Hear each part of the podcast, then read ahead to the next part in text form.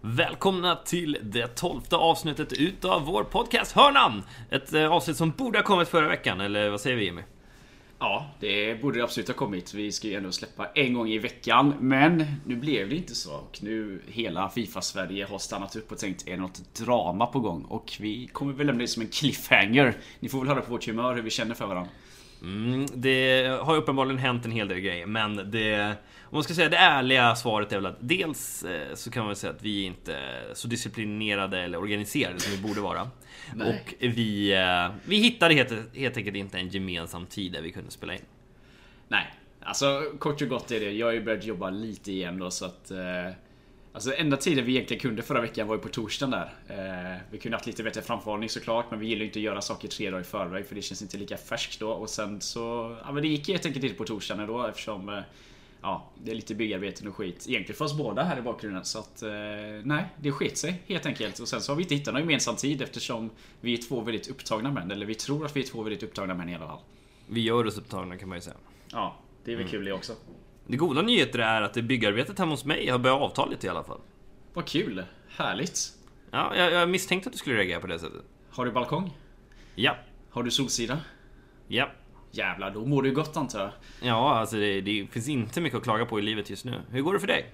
Jo då, det, det rullar på. Jag har fan varit och rest hela veckan känns det. Så det Alltså när jag tar mig till jobbet, eller nu har jag varit faktiskt och signat kontrakt i Göteborg nu. Jag har faktiskt äntligen förstahandskontrakt på en lägenhet. Så det är rätt nice faktiskt. Så att jag flyttar ju snart tillbaka till världens finaste stad. Men eh, resorna har tagit ut sin rätt på mig kan jag säga. Så jag är så jäkla trött och otaggad på Weekly. Men vad gör man inte på helgerna? Eller vad Va, man säger. är du hemmakär?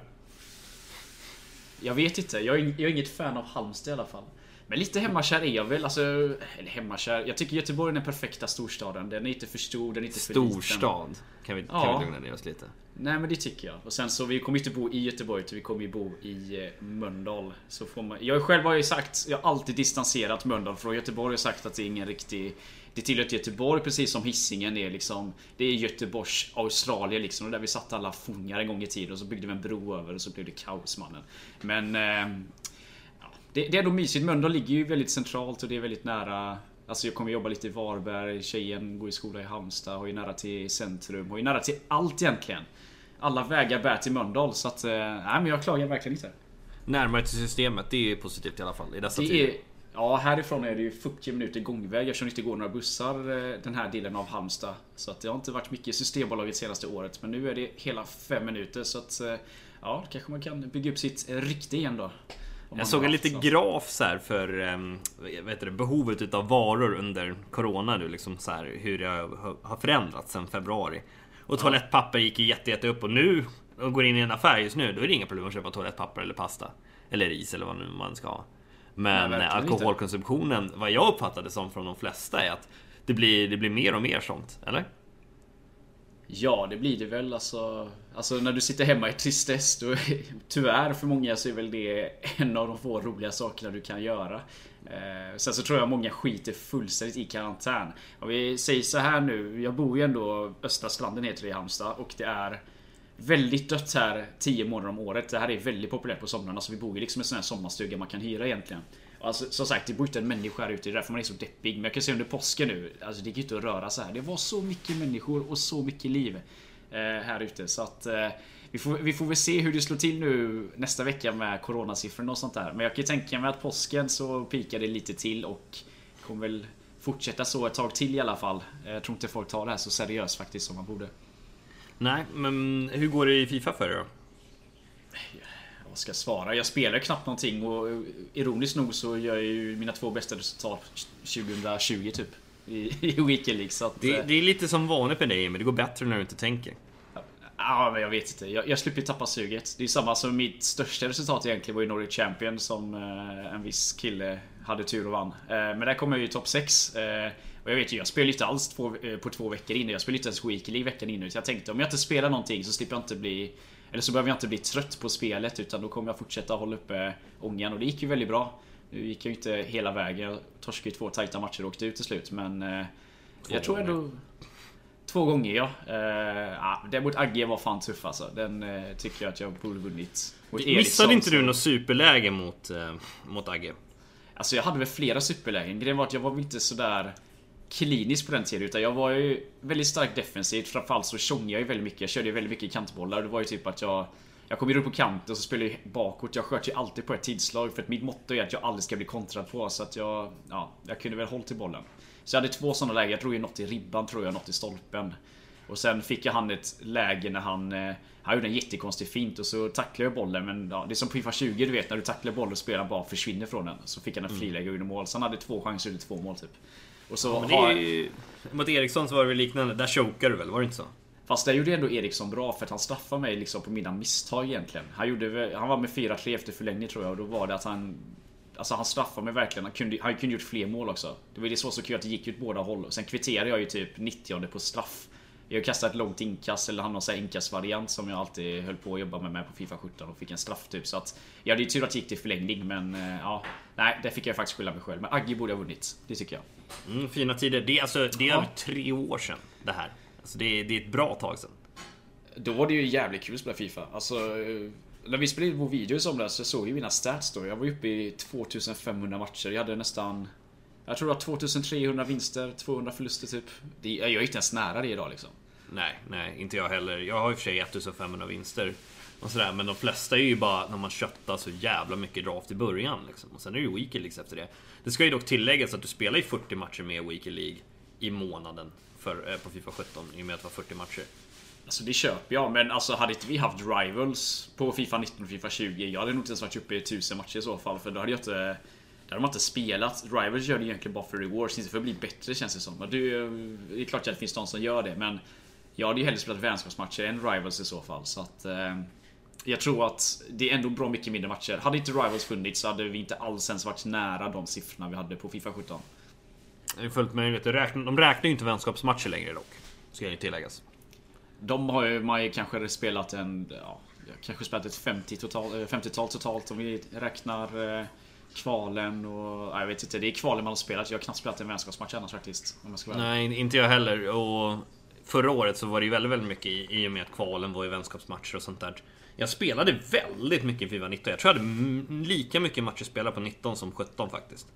Till Jäklar. slut. Vilket var helt sjukt. Men det var ju... För att förra året så behövde du ju spela så mycket mer Rivals för att få rewardsen. I år är det ju ingen som spelar Rivals, så att du behöver ju bara få en 20 000 för att få rank 2 liksom. Men samtidigt, du satte väl tydliga mål med alltså hur många... Hur mycket poäng ni skulle ha Rivals, har jag för mig. Ja men du behövde ju komma upp i en 30 lök liksom. Jo, jo, men du hade väl det som satt mål liksom att jag ska nå det här antalet matcher liksom. Det var ju en grind på ett annat sätt. Det känns som ja, Fifa 20, så man känns lite bekväm i spelet vilket gör att du behöver egentligen inte träna utan det är mer att hålla uppe dagsformen liksom. Ja, nej det är möjligt. Men på Fifa 17 då satt, man, då satt jag och spelade säsongen bara för att grinda de här 15 000 coinserna som man fick. Och rulla runt på lite olika lag sådär som man fick från sina monthly rewards. Man fick 44 stycken informs. Bara sådär. Oh, um, nej, det, det, var tider. Och så, jag kommer ihåg, för spelarna var så mycket billigare också då på den tiden. Um, nej, alltså jag köpte ju hela Foot Birthday-spelarna. Det är fortfarande den bästa promon tycker jag, någonsin. Fifa 17 Foot Birthday. Med Darren Bent, Agbon Lahore, Ashley Cole, vad fan var det mer? El Sharawi, vi hade ju till och med en Torres, en To. Uh, ehm, alltså riktigt, riktigt fina gamla spelare som uh, var lika svettiga på Fifa 17 uh, eh, efter sitt Foot birthday-kort.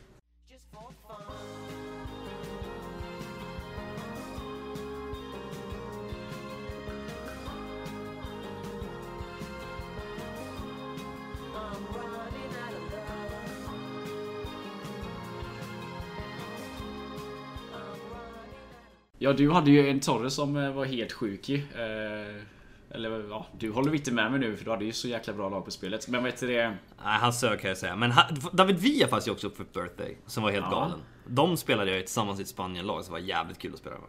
Jag körde ju med Taje Taivo. Han fick ju faktiskt ett kort när han spelade i Helsingfors av alla jävla lag i, i världen. Eh, han fick ju ett vänsterbackskort så vi brukade byta in det jag och Linus när vi spelade ihop. Och det, han hade så bra stats för var CDM och så framförallt han långa inkast. Långa inkast var ju ganska bra på det här spelet. Så att, eh, jag vet att jag körde mycket med honom i alla fall. Kommer du ihåg Taivo på Fifa 12 förresten? Nej, jag spelade inte så mycket med Milan på den tiden. Men eh, jag har ju hört om kortet i alla fall. Det var helt galet med Thiago Silva och Taivo där på Fifa 12 som mittbackar. Och så Abate också på högerbacken. Helt galet. Ja just det. Och de hade väl Pato också. Robinho var ganska snabb. De hade Zlatan, Pato... fan hade de mer? Jag kommer inte ihåg. Jag tror att de hade någon till som var rätt eh, bra faktiskt. Men Milan var ett riktigt, riktigt bra lag på Fifa 12. Stek spelade ju dem och vann SM. Så att, bra var de. Ja. Alltså jag kom in till Fifa 13 just det här med tävlandet och sånt där och innan dess hade jag inte sådär superbra koll på alla head-to-head-lag utan eh, jag spelade ju mycket säsonger och jag körde ju mycket vad ska man säga, vintage-lag är fel att säga, men alltså lite sämre lag. Så SK kör med FC Köpenhamn exempelvis, de var ju trestjärniga. Och det var ju att om du spelar då en online-match och mötte ett femstjärnigt lag så fick du ju multipl- multiplicerat mycket poäng. Så att istället för 20 poäng som man kunde få så kunde du få typ 80 poäng av att vinna med FCK mot typ Real Madrid eller något sånt där. Så jag körde ju bara med sådana lag för att jag ville klättra i rank typ. Så att jag har ingen koll alls på de bra lagen som var på den tiden typ. Jag förstår, jag förstår. Men du, jag tycker vi ska sätta ihop en 11. Vi har ju förberett oss, eh, både du och jag, för att sätta upp vår bästa Fifa 11 någonsin. Eh, och då snackar vi footkort, men eh, såklart head-to-head-kort är ju helt okej okay också. Jag är jävligt taggad på att höra det här, för då får man alltså ta med spelare från vilket Fifa ni vill, vilken version ni vill och sätta ihop en eh, 11. Eh, jag skulle gärna vilja se era, så skicka gärna in dem till oss på både Instagram och eh, Twitter så kan vi se om ni kan slå mig och Jimmy i de här älvorna. Ja. Mm, låt mig höra. Vem har du i mål? Till att börja med. Jag vill se om du kan lista ut det här. Det borde du kunna. Målvakt. Ja. Jag skulle gissa att du har Manuel Neuer Fifa 17. ja, det har jag. Varför har du honom? För att eh, alltså Fifa 17 var ju ett spel jag spelade extremt mycket. Och de som spelade Fifa 17, det här var ju innan vi fick ikoner och sånt i spelet. Och eh, de flesta kommer ihåg att det var ju speciellt en triangel som dominerade ner till vänster. Och det var ju där det hade Boateng, Vidal och David Alaba. Eller Alaba. Ja. Och då var det ju att du var tvungen att välja målvakt som passade in och Neuer var ju perfekt till Boateng. Han fick ju ett helt sjukt Team of the Year-kort där. Som jag faktiskt med som jag tyckte räddade mig jättemycket. Speciellt när han kom ut i januari. Det var typ den enda jag hade råd med från Team of the Year i början också. Så att... Eh, nej, det var riktigt bra köp och han spelade faktiskt för mig hela spelet sen dess. Så att eh, ganska enkelt val skulle jag säga. Det var, det var faktiskt ett helt galet kort. Jag spelade också med honom hela spelet fram till att Team of the Season kom. Då jag körde ja, med David, David Luiz och Sergio Ramos. Eh, som mittbackar. För David Luiz hade ett helt galet Team of the Season-kort. Eh, och Sergio Ramos Team of the Year hade jag, så jag spelade med David de Gea Team of the Season. Eh, men jag har faktiskt också satt in Team of the Year Neuer Fifa 17 som min målvakt. Det är bästa någonsin på ett Fifa. Ja, alltså nu när du säger det, jag hade helt glömt av att han fick ett Team of the Season-kort. För jag tror det var därför man körde lite med Neuer. De flesta ville ju ha eh, de Gea, men det var så svårt att få in en länk där. Eh, du kunde köra Ramos i och för sig, för Ramos var ju helt magisk också. Eh, men sen när Timothy Season kom, då blev det man bytte ut mot just de två som du sa där. Man hade gärna Ramos och David Luiz för att de två var ju helt sjuka. När de fick sina mm. specialkort. Så att, eh, ja, men jag, det är som du säger, jag skulle ändå köra Neuer för att det var ändå han som någonstans bar fram mitt namn och gjorde mig till någonting på det spelet. Så att, eh, det är ett mm. ganska enkelt val egentligen. ja, nej, men det, det förstår jag. Det, men det, det är väl ganska självklart val. Som sagt, otrolig målvakt på den tiden. Från Fifa 17, det, på de länkarna så fanns det ju till exempel Smalling och Bailly som du ville ha från de Gea också. Eh, mm. Smalling var, var ju faktiskt med i mitt lag när jag vann eh, Nordic Champions. Alltså vanlig guld Smalling 84. Ett riktigt legendariskt kort måste jag säga. Ja, och så Valencia bredvid där jag som... Och Pogba. Han, ja, Valencia var ju inte superbra egentligen men det var ju den bästa högerbacken du kunde ha och speed var ju så viktig på det här spelet jämfört med typ tacklingstats och sånt där så att eh, han, han var ju väldigt populär. Och det gjorde ju sen på FIFA 18 då att många köpte honom i början och han fick ju typ ett informkort, jag vet inte om det var första eller andra veckan. Och i och med att det inte kom några nya högerbackar inform i Premier League så hans värde ökar hela tiden. Det kostar typ 200k i början. Jag tror vi var uppe och snudda på 700-800k när det ja, Jag kommer, jag kommer liksom. ihåg det alltså. Det var helt, ja. det var helt galet. Ja, och han var ju galen på Fifa 17 också. En annan trio på Fifa 17, om man nämner högersidan, är ju Manolas Inform, Florence Inform, Nangolan Inform. Vilken, vilken trio det var på högersidan nu. Ja, Florenza hade väl något riktigt sjukt kort jag för mig. Han fick väl för ett birthday-kort också om jag inte är helt fel ute. Så att... Eh, Ja, det Manolas-kortet, det, det gav mig ångest när man mötte det. För han, hade, Nej, han var ju så gick snabb inte, det och gick hade så inte. bra försvar typ. Det gick inte. De, folk höll in contain och det gick inte att gå förbi honom. Det gick Nej. inte. Det var helt omöjligt. Spelar ingen roll vem du hade som du attackerade med. Han var helt galen. Men jag skulle gärna vilja höra dina mittbackar. Eh, som är de absolut bästa. Vi kanske kan börja med mina den här gången för sig. Vilka tror du att jag har tagit ut som de bästa mittbackarna någonsin på Fifa? Team of the Year Ramos Fifa 17, annars så är du fan en fraud alltså. Han, han är en utav dem, absolut. Ja, det, det- är a- absoluta favoritkortet, ja. Den var så jävla given. Den andra däremot är inte lika enkel. Eh, vad finns det för bra mittbackar? Vad har du kört med? Nej, det, det är som du sa förut, det är väl David Luiz Team of the Season, Fifa 17 då. Nej, jag har valt att gå tillbaks ännu längre i tiden. Eh, och till Fifa 12. När Oj. Thiago Silva spelade i Milan.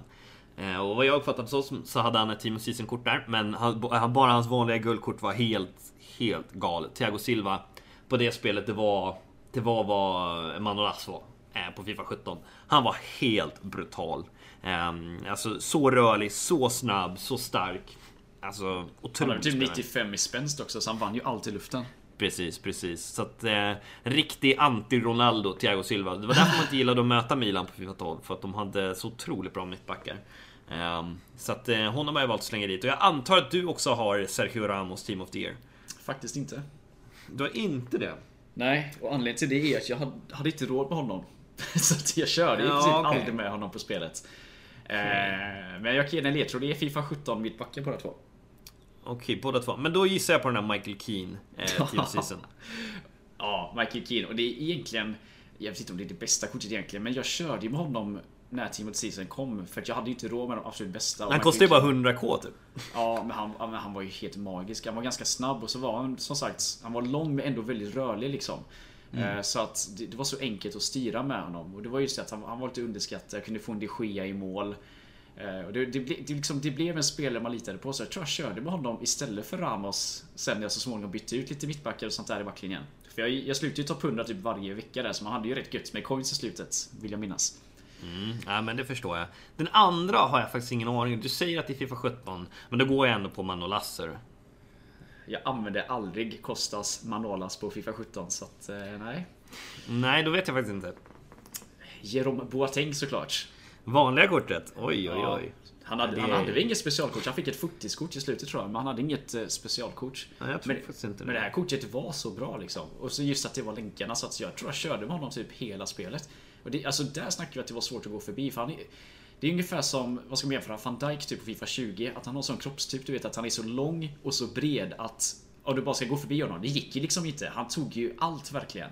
Och så var han så duktig på vet du, det, nicka bollar. Han hade första weak foot och ganska bra passningar. Så du kunde liksom slå långbollar. Jag körde väldigt mycket Vet jag att jag passade upp på ena yttern och var det stängt på den kanten så spelade jag ju snett bakåt och sen så vände jag kant hela hela tiden för att yttrarna var så duktiga på att bredda där. Och det är inte som Fifa 20, typ bollen dör i luften och du hinner gå in i en närkamp utan där var det så effektivt. Så att jag vet att Boateng vände mycket bollar för mig. Och därför tyckte jag att ja, det går inte att byta ut honom. Han, han var komplett bara.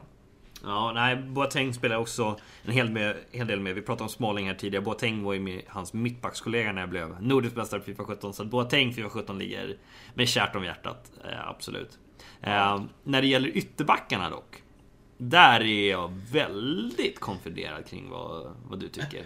Eller intresserad. Om vi går över på vänsterbacken, vem har du satt ut där?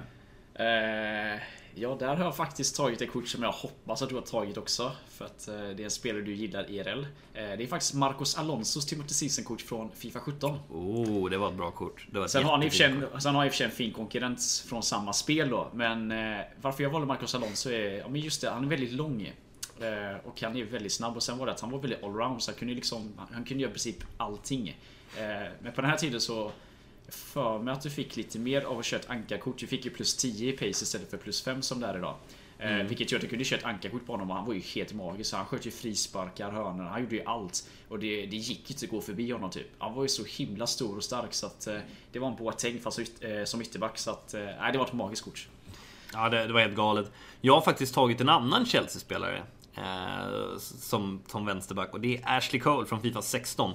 När de gav ut sådana här Team of the tidigare, vad ska man säga, nationella hjältar. Eh, alltså tidigare så EM-hjältar och så här. Det var ju EM-slutspel där 2016. Just det, Eh, just det. Så Ashley Cole fick ett 88 rickat eh, vänsterbackskort. Som var helt jävla galet faktiskt. Så jag har satt ut honom där. Jag tror inte så många har provat det här kortet, eller kommer ihåg det här kortet. Men Ashley Cole Fifa 16 eh, var ett riktigt, riktigt fint kort. Ashley har vi- är framförallt den största syndaren i världshistorien. Så han skulle aldrig någonsin platsa i mitt lag. Så att, eh, Jag, jag, jag tänkte så här, fan har du också tagit Ashley Cole när du sa det? Nej, aldrig någonsin ta Ashley Cole i ett lag. Fy fan. Nej, så jävla bra han var i IRL. Sen har vi på högerbacken, och här har jag tagit någonting som är lite närmare i historien.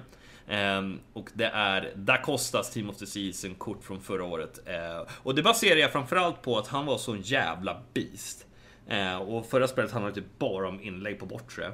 Ja. Och där han vann allting i luften. Ja, jag tyckte Dumfries var bättre faktiskt, men ja, det är inget dumt val alls tycker jag. Det är, det är väl rätt logiskt att man kör honom där. Alltså just för metan. Sen vet jag att många körde ju typ varann där istället. Alltså körde han smittbärgskort där. Men Mm. Dumfries hade ju lite egenskaper framåt också. Så att, eh, ja, jag köper det. Jag tror Vad, aldrig- har du tagit? Nej, du kommer aldrig kunna gissa det här, men du kommer garva som ska- fan. Jag ska, jag ska gå tillbaka och säga det. Da Costa hade ju hög hög och Dumfries hade hög medel. Ja, just det. Ehm, det var också en grej som eh, jag gillar mer med Da Costa. Och sen hade han faktiskt bättre stats i allting. Ehm, Men eh, din högerback. Ja. Är det Kajon eller? Hur fan visste du det? är det så? Ja. Ja.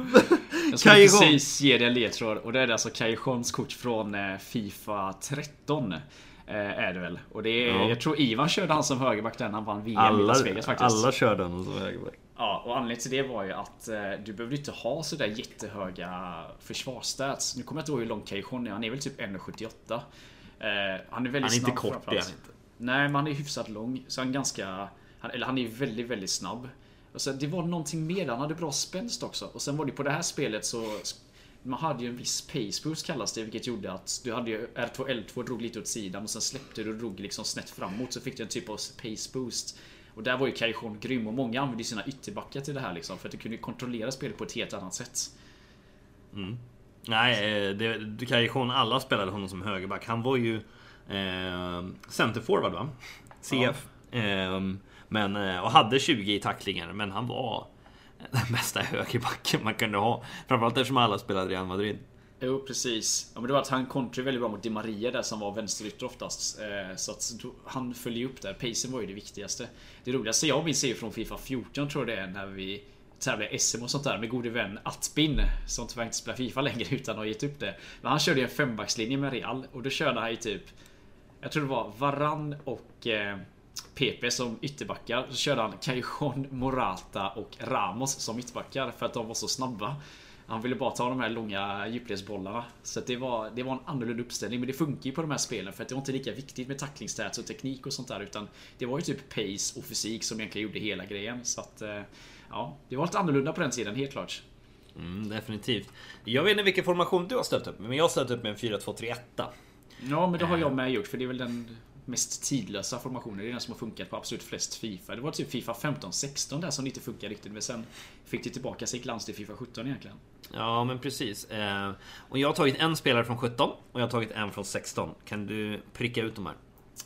En från 17 och en från 16. 16 har jag ju så oerhört dålig koll på. Så det är ju säkert någon av de här gratisspelarna du fick av EA.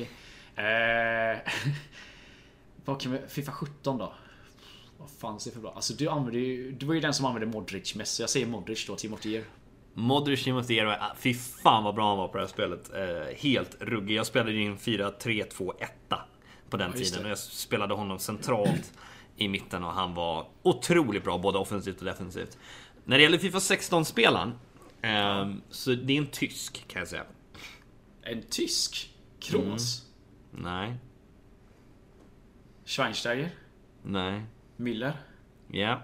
Team of the Season, eh, Thomas Müller på Fifa 16. Fy fan vilket kort det var alltså. Han var helt brutal. Så snabb, så teknisk, eh, otroligt bra hemåt. Vi snackade lite tidigare om att Kajon, det behövdes inte så mycket tacklingar och sånt där, men Müller han vann allt. Trots att han bara hade 54 i def. Eh, satte ut, eh, vad heter det, ett kemistilkort på honom som gjorde att han eh, fick lite bättre försvarsstats. Så eh, nej, fy fan vilken spelare det var alltså. Ja, alltså nu när du säger det. Jag vet ju många som körde Fifa 13 och 14 och körde ju antingen Real eller Bayern München. Bayern München hade ju ett bättre lag egentligen. Men Real hade ju Ronaldo och ett lite starkare försvar, speciellt ytterbackarna. Du vet ju att många körde ju Thomas Müller som ytterback för han hade hög hög och att han var mycket snabbare än vad Filip Lam var. Eh, Så att det är en tidlös spelare också. Det är synd att han tappar sin glans där runt Fifa 17 typ. Där han verkligen Ja. fick riktigt usla stats. Då höll han inte längre. Ja, de dödade honom där. Thomas Müller har ju alltid varit en favoritspelare för mig i IRL också. Och eh, han är otroligt bra vann på Fifa en gång i tiden faktiskt. Ja. Sen har han ju tappat sin glans lite IRL också, ska ju säga. Så det är väl lite därför också som han har fått lite sämre stats på spelet helt enkelt. Så är det väl. Han är väl ändå 86 ratad fortfarande? Han är ju det, men förtjänar han det i frågan? Jag kollar upp alldeles för lite Bayern München-matcher för att kunna avgöra det, måste jag säga. Han spelar ju typ ingenting och det han gör är väl typ som innermittfältare nästan. Eh, Eller ja, offensiv mittfältare fast lite mer defensiv. Så att, eh, ja. Nej, jag tycker inte han har samma glans längre. Det är inte samma det här älgakliven han bara tog runt sin försvarare utan att finta eller någonting. Han är duktig på att komma till rätt position liksom, men nej, han känns lite sämre faktiskt. Väldigt speciell spelare Thomas Müller på många sätt. Han har ju fått en egen roll efter sig, kallad Raumdeuter. Eh, bara, vad ska man kalla det? Eh, bara rörlig, off, rör, rörlig mittfältare liksom. Lite överallt. Han glider runt lite överallt på banan liksom. Ja, lite inkognito överallt där. Ja men det, det är mål? jättesvårt att beskriva Thomas Müller som fotbollsspelare. För att det, det är så för någon som aldrig har sett honom. Om du förstår vad jag menar. Utan han, han, eh, han är så speciell på så många sätt. Så många säger ju det att det är så svårt att hitta en spetsegenskap på honom för han är inte snabb, han är inte te- mest teknisk, han skjuter inte hårdast. Alltså han är inte bäst på någonting. Han är egentligen ganska bra på rätt mycket. Men ändå så gör han så mycket mål.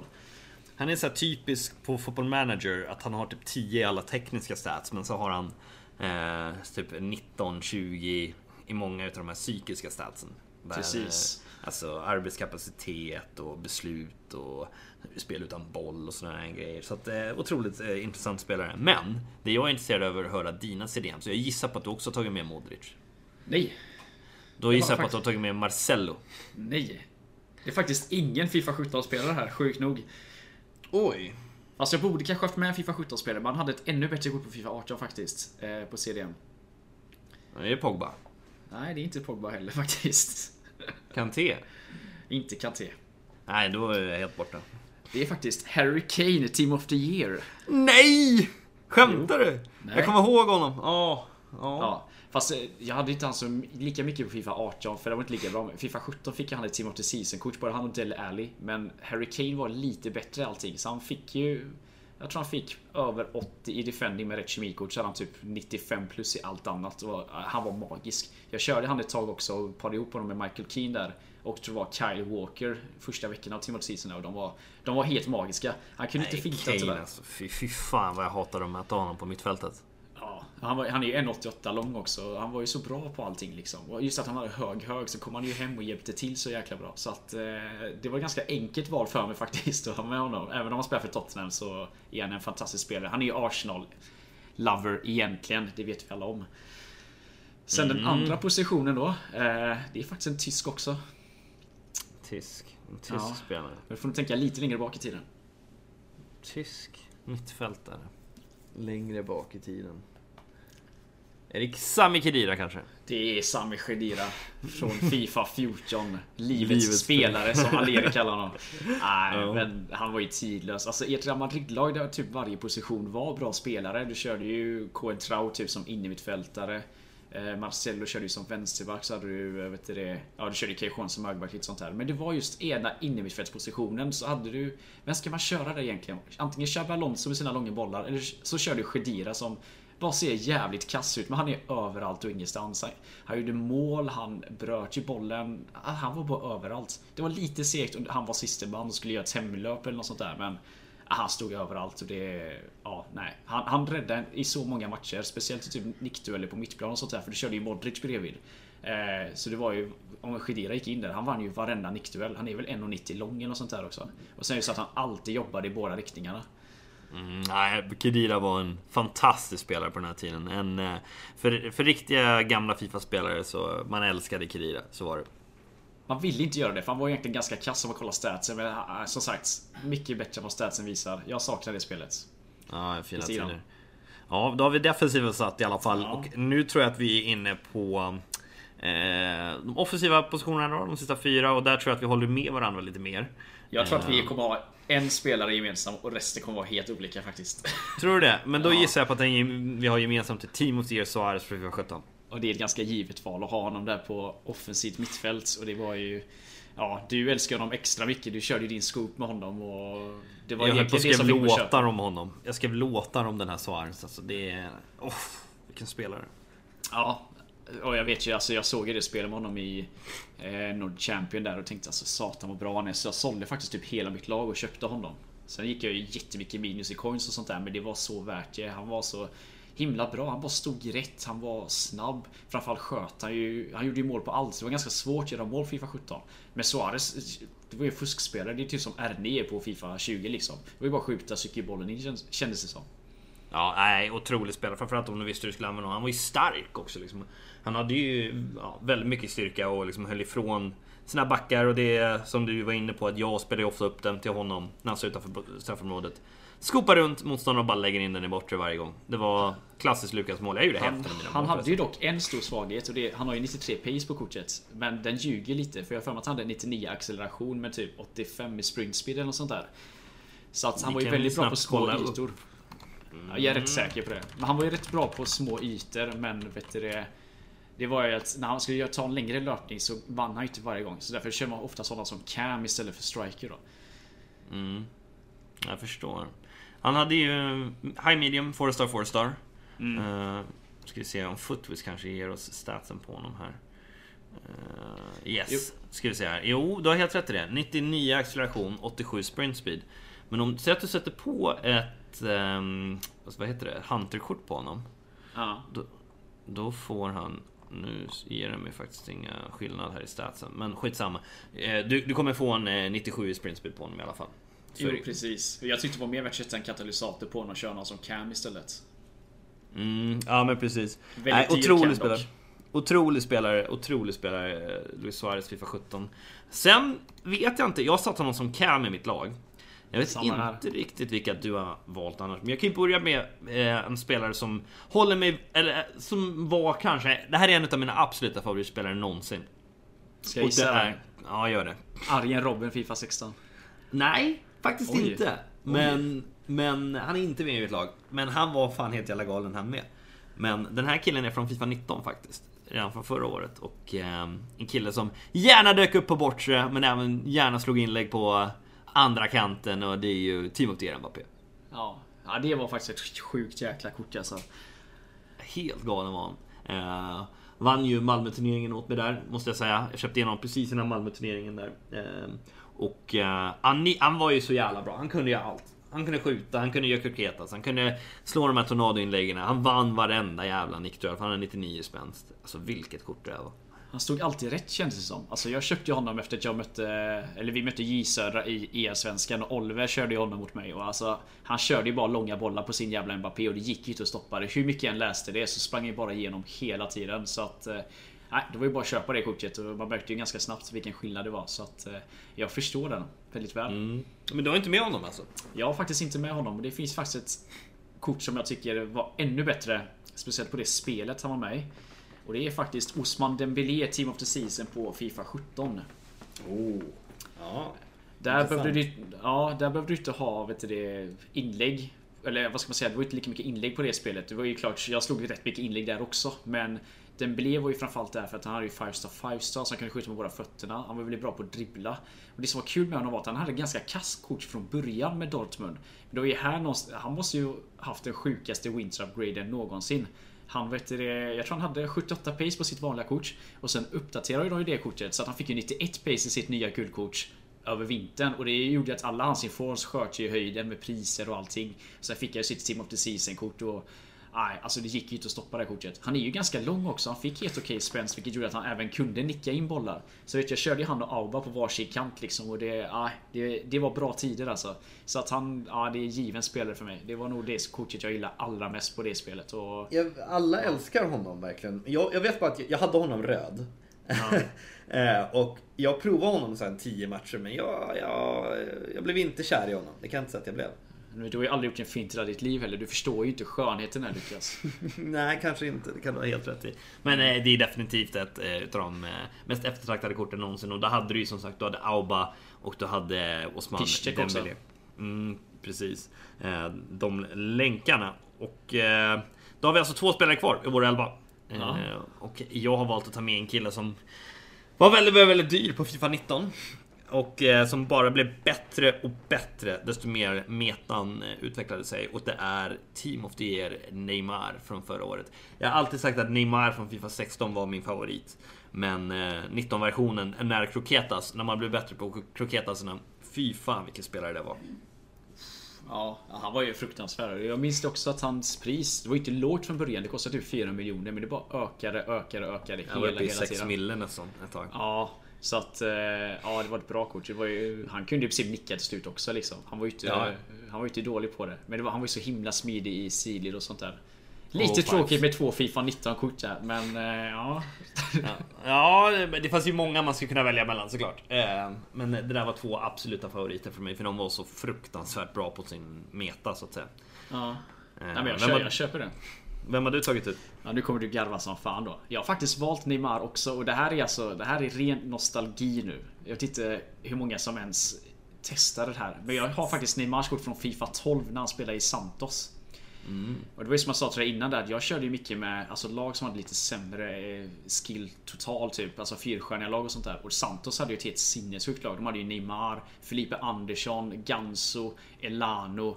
De hade ju helt okej backlinje som var jättesnabba och sånt där. Och de hade ju så många Firestar-skillers så på den här tiden jag sprang ju bara runt och skillade. Jag gjorde ju inte alls mål och sånt där eller försökte vinna matcher utan det som kännetecknade mig var att jag sprang ut och gjorde alldeles för mycket finter för min egen bästa. Och Neymar var faktiskt den som var skönast att göra detta med. För det, han, han var så himla smidig i sidled och sånt där. Han hade ett 84 rated kort. Eh, hade inte så jättebra skott och såna här grejer. Man kunde skjuta med båda fötterna och det var ju... Alltså på den här tiden, det var ju... Vad ska man säga? Det var ju roligare att skilla typ. För du kunde göra så mycket mer varians och det var ingen skill chaining och såna här grejer. Så att... Ja, han var helt magisk. Jag, ja, jag önskar att jag hade ett eh, capture card på den tiden för jag gjorde så sjuka mål med honom. Men eh, nej, eh, det väcker känslor i det kortet. Så Neymar, Fifa 12 i Santos. Ni som inte har kört Fifa 12 och Neymar, testa alltså. Mm. Nej, intressant, intressant. Och sen så tycker jag att det är helt fullständigt självklart att eh, avsluta på topp med Fifa 14. Spelet där det bara var inlägg. Äh, Cristiano Ronaldo som är den bästa Fifa-spelaren någonsin. Ja, det är väl egentligen fram till det här spelet han har verkligen har dominerat. Nu är det ju inte inläggsspel på samma sätt men ja, jag vet. Fifa 14 och Fifa 20 är ganska likt på rätt många saker. För vad heter det? Det är som... 19 menar du? Nej, jag skulle nog säga Fifa 14 då. Just det här med, om du kommer ihåg det, hur svårt det var att försvara sig mot långbollar. Mm. För att det tog sån tid för en spelare att vända om och springa och då var mm. det ju... Alltså det stod en lång boll på Ronaldo och sen så typ på kanterna. Det gick ju inte att liksom försvara sig mot det och därför var han så himla himla bra på det. Och sen inlägg då. Adam Svärd knäckte ju koden rätt hårt. Det var ju en av Sveriges absolut bästa spelare. Bara för att han behärskade inlägg så jävla bra. Så att... Eh, det... Ja, det var ett konstigt spel på många sätt. Men det var just det här med djupledsbollarna. Jag vet ju själv, jag lärde mig en glitch. Där man... Du, alltså du kunde ha bollen vid mittplan och så passar du hem till målvakten och så lackar ju din motståndare pung liksom. För vad ska han time-wasta liksom? Men då drog du bara en eller trekantboll full kraft egentligen på kanten. För det gjorde ju motståndarens försvar automatiskt en offside-fälla. Och du fick ju typ tre mot målvakt varje gång. Och det fanns ju mm. en sån glitch på avspark Att du bara passar bak, väntar lite till spelaren sprungit upp och så skulle du stå en lång eller trekantsboll precis när han var förbi backlinjen där. Mm. Ja, att, nej, eh, det, det, var tider. Eh, Ronaldo i alla fall, som sagt. Eh, det, för er som inte spelade head to head på 12, 13, 14, 15. Skulle även lägga till 16, 17 också. Hur bra Cristiano Ronaldo var. Alltså han var på en egen nivå på den tiden. Det var att han, han behärskade ju allting. Att han, han var ju bra i luftrummet, han var ju snabb. Såna här grejer. Messi har ju inte alls varit bra innan egentligen. Fifa 18 har jag för mig att han var bra på 17 Fifa. Timothy Ehren var bra. Ja, hans Timothy Ehren med hans vanliga kort var ju helt uruselt där. Eh, men det var alltså små spelare har inte varit sådär superbra. Scales har inte längre spelare. Jag menar Aubameyang var också rätt bra på de här spelen. Bale var ju helt sinnessjuk också just för att han är så lång och kraftfull liksom. Mm. Men se, det var en helt egen nivå. Det, alltså Forster Weakfoot spelar ingen roll. Han gjorde ju mål på allt med sin vänsterfot också. Mm. Så att, eh, det var riktiga ja. tiden. Vem har du tagit ut som den sista spelaren då? Ja, det är Ronaldos stora konkurrent då på Fifa 14. Och det är Mario Mandzukic. Mm. Och han och jag har väl lite historia där också. Det var ju Fifa 14 som jag någonstans tog det ännu mer seriöst och började köra med Real Madrid. Jag försökte alltid undvika att köra samma lag som alla andra. Jag skulle vara lite hipster liksom. Så jag körde mycket i Barcelona exempelvis. Men i ärlighetens namn var ju Barca riktigt usla för det var bara ett gäng dvärgar som kunde passa bollen. Det var ingen som kunde skjuta och det var inte sådär jättemånga supersnabba spelare heller för den delen. Framförallt kunde de inte skilla och det var det jag gillade. Eh, då körde jag en hel del Bayern München för Bayern München hade ju superbra försvar som sagt. Och, alltså, Bayern München var ett bättre lag egentligen. De hade ju Ribéry och Robben på kanterna och det... Alltså de sprang ju bara igenom egentligen. Jag kommer inte ihåg vad de hade på offensiv mittfält bara för det. För jag körde ju Mill som högerback. Men de hade en helt okej offensiv mittfält också. Och sen hade de vet du, Mandzukic på topp och det var ju... Som sagt inläggen, det gick ju inte att stoppa Mandzukic. Alltså om, om man tycker Ronaldo var bra i luften. Mario Gomez kanske var en utav de lirare. Nej, det... Nej. Det, han var nog avbytare i så fall. Jag kommer faktiskt inte ihåg vem jag hade där. Man hade ju Schweinsteiger på defensiv mitt upp med... Vem hade man där? Xabi. Ja just det, Xabi Alonso ja. Nej, han spelar fortfarande i Real på Fifa 14 tror jag. Är säker på det? Ja, för jag vet varför jag kommer ihåg det var för Jo det gjorde han, just det. De vann i Champions League där Det var, ju, ja. det var ju någon tävling vi körde, typ cashligan eller något sånt där. Så man fick inte köra custom formations. Men det var helt okej att köra med standardformationer som laget hade. Och Real Madrid fick en... Ja men typ 4-5-1. Eller snarare 4-3 kontrollerat men där yttrarna liksom var lite mer mittfältare och den var så himla bra balanserat. Och då körde man ju alltid Xabi Alonso, Kedira och Modric på innermittfältet liksom. Och petade Özil. Så att eh, därför kommer jag ihåg det. Nej jag kommer faktiskt inte ihåg vem jag körde bredvid eh, den gode Schweiner där på mittfältet. Men de hade ett fruktansvärt bra lag. Och sen det som jag gillade på det här spelet var ju också långa inkast. Och du hade ju Boateng där som... Han slev ju fan iväg bra jäkla inkast alltså. Och så hade ju Mandzukic som bara vann allt i luften. Det, det gick ju inte att stoppa honom på något sätt. Och ifall du inte kunde nicka, då var det ju bara att nicka ner den på Ribéry eller eh, Robben så drog ju de in den bort sig liksom. Du var ju tvungen att ha Ramos på honom om du ens skulle ha en chans att vinna över Mandzukic i luften. Nej, det var ju snarare Varann. Många, Varann var ju inte superbra på det här spelet. Man var ju snabb och framförallt lång. Så många vet jag körde Varann just för att typ stoppa CR och... Eh, eh, vad heter han? Eh, Mandzukic. Så att, eh, ja. Och Pepe också. Och jag vet ju, det som var kul på Fifa 14 också specifikt då, det var ju att... Vem hade de i mål nu igen? Ja, Casillas förlåt. Givetvis hade de Casillas. Diego Lopez. Men många, eh, så många petade ju Casillas för Diego Lopez som var typ 77 eller 78 ratad bara för att Diego Lopez var lång. För eh, man förlorar så mycket nickdueller annars med målvakten. Du var tvungen att ha en lång målvakt så man körde hellre med Diego Lopez och han släppte in så jäkla mycket enkla mål på långskott. Men han, var, he- han var magisk i luften. Det var, du var tvungen att ha honom typ. Nej, det är riktiga tider. Jag tycker vi slänger ut de här lagen på vår Instagram och Twitter. Så kan ni få gå in och rösta på vilket lag eh, ni tyckte var bäst. Okej, så vad händer här då Jimmy? Vi har Weekly League som börjar idag. Vad lirar du med? Jag lirar med mitt Fifa-lag. Nej, ska jag bara. Eh, ja. Nu kommer jag inte ihåg laget bara för det. Men jag har ju börjat, för två veckor sedan bestämde jag mig för att jag tröttnar så jäkla mycket på det här spelet. Så jag ska bara testa ett helt lag med 5 star skillers. Och det är ju för att... Eh, eh, ja, vad ska man säga? De släppte ju massa foot birthday-kort, även mittbackarna har 5 star skills. Det finns ju även en målvakt, Nick Pope, som har det. Och det, kom, det kommer jag dock aldrig skaffa för jag kommer aldrig göra något fint med målvakten. Men jag känner jag vill bara göra någonting nytt och se hur det här fungerar. Och det gick ganska bra för mig faktiskt. Och jag fick framförallt tillbaka spelglädjen. Så att jag kör ett liknande lag nu fast jag har ju bytt ut mittbackarna. Eh, De sög ju ändå så att jag får byta ut dem igen den här helgen. Men eh, ja, mycket, mycket finess, skill och eh, pace är det i mitt lag. Så att det, är, det är jävligt kul att spela. Men jag kör in något, inte något speciellt lag så som du kör utan det är ganska givet. Cancelo som högerback. Jordan Amavi som vänsterback. Eh, Pogba och Marcello på innermittfältet. Så kör jag... Ja, vilka kör jag med nu igen? Jag kör Neymar.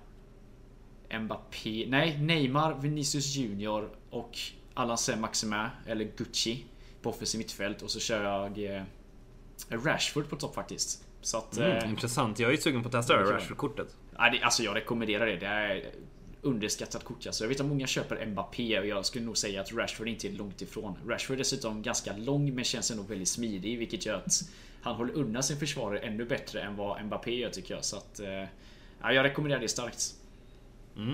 Ja, in, intressant, intressant. Jag kommer ju trumma vidare med mitt Chelsea-lag som jag har nu. Så det, det är Drogba, Hazard och Sola som ska stå för kassarna framåt för mig. Du kommer ju tröttna så jävla hårt alltså. Nej men det är kul alltså, så här, jag skiter i det. Bara Drogba Jimmy. Drogba på topp. Jag ger dig fem matcher när du inte har kunnat vända om med Drogba så kommer du säga nej. Jag har faktiskt spelat tre matcher han har dunkat dit hattrick i varje match. Så att, eh, nej men vi får se. Det kommer ju bli tufft när det blir bra motstånd som sagt. Sen har vi ju en Flashback Diego Costa och slänga in en Hudson Odoi, eh, Future Stars. Vi har även en Mount vi kan slänga in på mitten och sådär. En Ballack tror jag till och med har kvar i klubben. Så att, eh, mm, det här blir intressant. Ja, det är ett kul lag men det känns inte som att det passar metan så bra. Nej det gör det inte. Det Men nå- och tar jag, Hazard, ta, Ja precis. Tar jag Elit 1 så, så känner jag mig väldigt nöjd. För att jag har inte en enda 5 star weakfoot i laget till exempel. Det är, ja, det är speciellt. Alltså det gör så himla mycket mer än vad man tror att köra Five Star Weakfoot. Det Ja, i, år, I år är det så viktigt alltså. Ja, men det känns som du, du är i och för sig ganska duktig på att komma runt rätt ändå. Men jag känner att jag blir så himla lättläst. Alltså även om inte motståndaren läser det så läser jag typ mig själv på något sätt. Att ja, men motståndaren kommer fatta att jag ska gå höger här. Så jag går alltid på fel fot på en spelare ändå om jag har typ force away foot. Mm. Bara för att det ska öka chansen. Och det, Ja, det men det förstår jag. Ja, så att... Ja, men det, det sätter sig psykologiskt lite. Sen tycker jag att det är så svårt att spela med typ en sån som Eusebio som bara har 4-star skill moves för att jag använder så extremt mycket 5-star skill moves. Typ eh, Fake Rabona tycker jag är riktigt bra. Elasticon gör ju väldigt mycket också så att det- det är så svårt för du måste nästan välja något utav dem om du inte ska lägga en hel årslön i Fifa points då på att få upp det laget med ja, R9 och övriga goa gubbar där framme. Så att eh, Mm. Ja, Nej, det det blir blir intressant. Jag, jag hoppas på det lite. Jag antar att du hoppas på samma sak. Samma sak. Jag har faktiskt tagit Elite 1 två gånger i rad nu sjukt nog fast jag inte Åh, spelar det här spelet. Och det är egentligen min fråga också. Spelar du Fifa något mer än Weekly just nu? Eh, jag gör det, absolut. Men jag har inte riktigt haft tid i veckan att göra det. Men jag har inga problem med att sätta mig och spela Rivals faktiskt. Det kommer ju komma nya Icon Swaps nästa helg. Så att eh, då finns det då säkert lite man kan göra. Jo, det gör ju det, men jag är så här. Jag har inte gjort alls många tokens nu till det här Icon Swaps. Jag har gjort tre stycken. Jag tänkte att man ska sätta mig och göra det, men du vet, jag spelar en match och så... Nej, jag tappar det bara helt liksom. Nej men För- eh, det är enkla. Ska du gå på Primecon-packet eller? Jo, det, det kan ju lika väl fixa offline, men det är inte lika kul. Så du tänker, du kan lika väl göra någonting online. Eh, Men alltså det är så himla tråkigt. Jag har kommit till den punkten nu, alltså, har inte jag 5 star skills på spelare. Det går inte, för jag måste ha kul när jag spelar. Jag kan inte bara gå in för att vinna matchen. Det, det går inte. Det är så tråkigt. Även om man vinner matchen så tappar man ju lusten till slut. Tycker jag. Nej, jag förstår det. Vi får kämpa vidare helt enkelt. Men eh, jag tror att vi rundar av där. Eh, vi får tacka för att ni har lyssnat på den här veckans avsnitt. Glöm som sagt inte gå in och rösta på Instagram och Twitter. Vilket lag ni tyckte var bäst. Och även skicka in era lag för de absolut bästa lagen någonsin. Inga ikoner ska väl tilläggas. Det är lite Absolut småfusk. inga ikoner. Då blir man diskvalificerad. Mm, nej, det är inte okej. Eh, så får jag tacka dig Jimmy för att du var med eh, idag. Tack själv för att vi lyckas få ihop en podd Lukas. Ja, det är underbart. Vi Ja. lovar att vara tillbaka till nästa vecka så får ni ha det så underbart allihop. Hej hej! Tja tja. just for fun.